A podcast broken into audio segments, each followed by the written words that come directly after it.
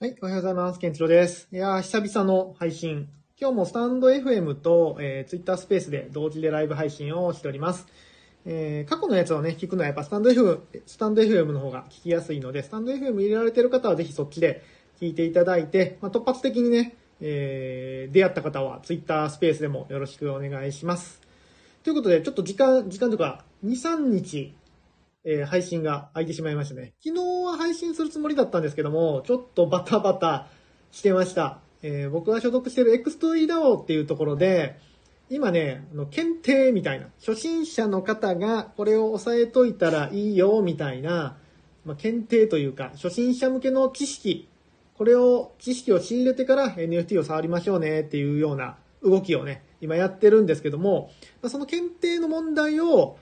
すべて解いて合格すると、フリーミントでね、NFT を、えっ、と、ミントできますよ。まあ、ミントサイト使ってミントするわけですけども、そのミントサイトでミントできたら、初めてあなたは、この超初心者っていうところを卒業です。合格です。みたいな、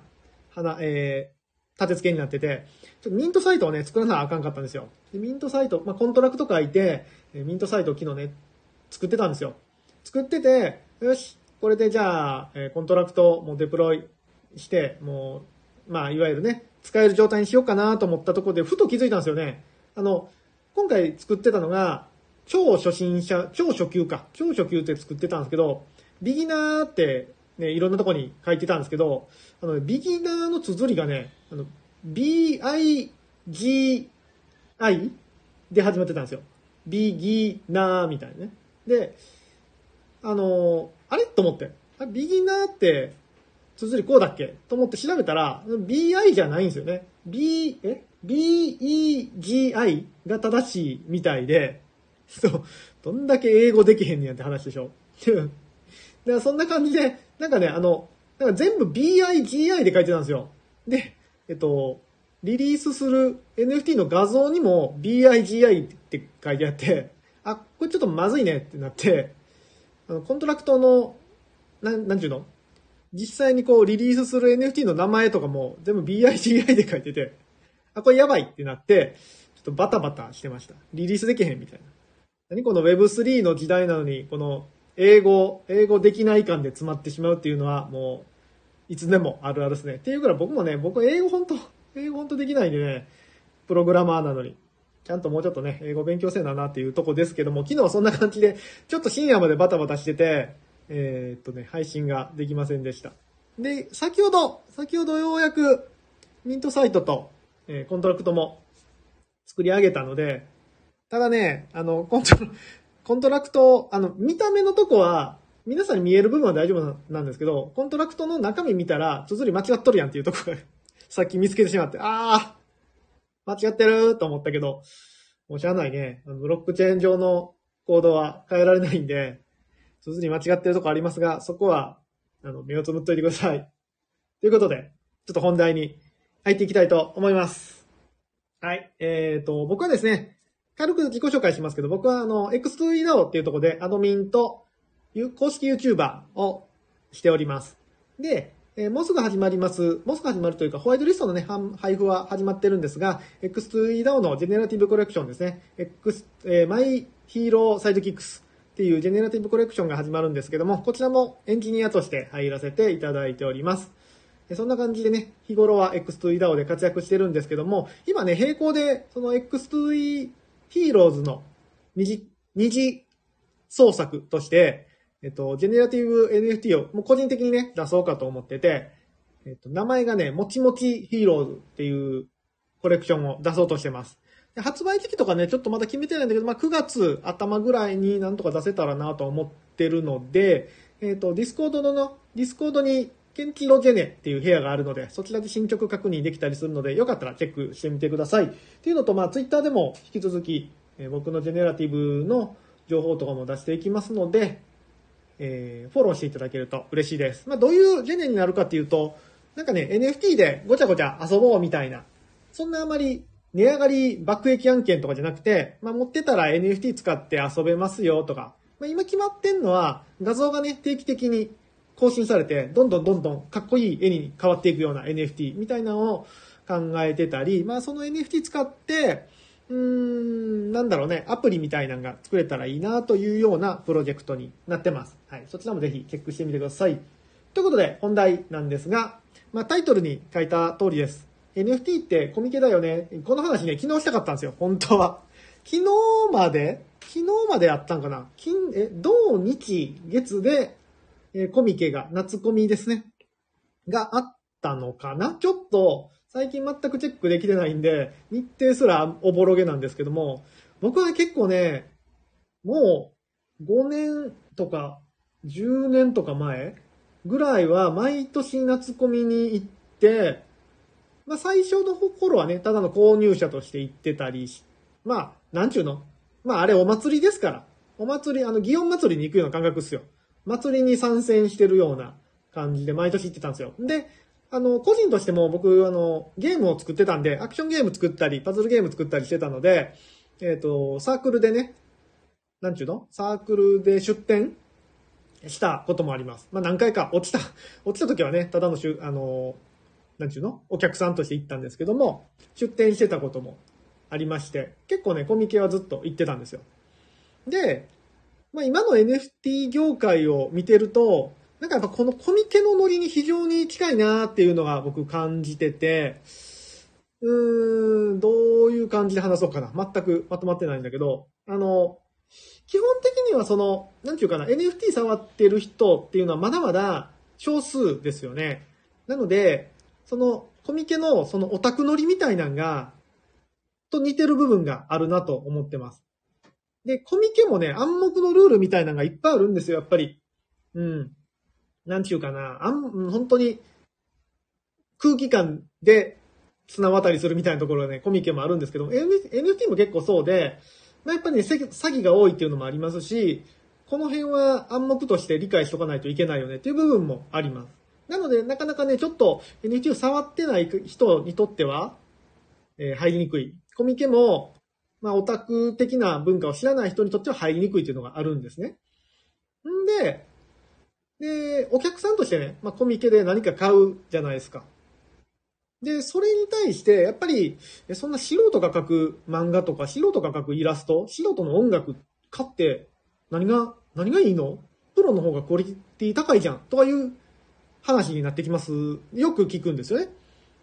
でも、これね、多分購入した人じゃないとわかんないんですよ。目の前にクリエイターがいて、その人から買うっていう、この喜びみたいな感覚。やっぱ買った人しかわかんないし、もっと言うと、僕出店者で出てたんですけど、出店の喜びってね、多分出店者にしかわからないですよね。最初の1枚売れた時なんてめちゃめちゃ嬉しいですからね。全力でガッツポーズぐらいの。いや、もちろんね、あの、大人なんで、そんな顔には出さないですけど、心の中でガッツポーズぐらいめちゃくちゃ嬉しいんですよ。やっぱ売れたら。そのノリってやっぱ NFT にめちゃくちゃ似てるなーって思ってて、うん、やっぱり、なんていうかな、コミケでも、たまにね、最近わかんないですけど、昔僕が行ってた頃はね、たまにあったんですよ。あの、有名人みたいな人、有名人が、ふらっとコミケで出店みたいな。で、まあ最近は結構ね、皆さんそれでもオタク文化は分かっててくる人が多いんですけど、昔はね、そのオタク文化を知らずに、なんかちょっと人稼ぎしてやろうぐらいのノリでね、来る人がいるんですよね。有名、有名だからって。で、もちろんね、なんだろうな、ある一定度話題にはなるんだけど、そのオタク文化を知らない人が参戦しても、なんかね、寒いんですよ。めちゃくちゃ寒い。何あれ？みたいな感じになって、結構寒い結果になったりするんですよね。で、あの、コミケの会場って、むちゃくちゃ暑いんですよ。夏は。特に。むちゃくちゃ暑いですよ。想像を絶する暑さです。なので、もうそこにいるってだけで、忍耐力、精神力がゴリゴリに削られていくんですよ。で、みんな汗だくで歩いてるでしょこうね、歩いてると、あの、たまにね、腕と腕が当たったりするんですけど、半袖同士ならこう、なんかぬるってなったり、汗でぬるってなる。もう不快指数で言ったらね、もうマックスですよ。あっ、こ以上に不快なところ僕は知らないぐらい。たまにね、あの、湿度が高くなりすぎて、なんかね、じゅ、あの、室内の上の方がね、霞んでるんですよ。通称コミケ雲とも呼ばれますけども、若干あれ？雲出てないみたいな室内にね。そんくらい不快指数高いとこなんですよ。もういるだけで削られる。もちろん出店者だからといってね、優遇されることはなくて、暑いし、不快なんですよ。でも、そこにいる。まあ、祭りだからね、あれは。そうかん、あの、そんな状態だと、その有名人で、その、なんちゅうかな、忍耐力、その、楽しんでやろうっていう忍耐力がない人は、やっぱり、すぐいなくなるんですよね。で、そんなすぐいなくなる状態のところで、やっぱ寒いじゃないですか。本人おらんやん、みたいな感じになって寒い結果になるんですよ。で、NFT も、正直このね、忍耐力とかは結構いる状態ですよね、今のところ。まあ大変ですよ、いろいろ。いろいろハードルがある。詐欺も多い。でも、なんかこの祭りを楽しんでやろうっていうような人たちが、今集まって、わーってなってる熱狂みたいなのがものすごくて、で、やっぱりそれってそこにいる人しかわかんないんですよね。で、なんか、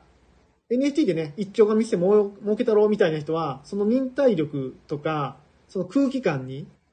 合わせられなくて、なんか寒いことになってるみたいなことが、なんか最近あるのかなっていう気がしてて、なんかこの辺もね、非常にコミケと NFT、現状の NFT はね、似てるなっていう気がします。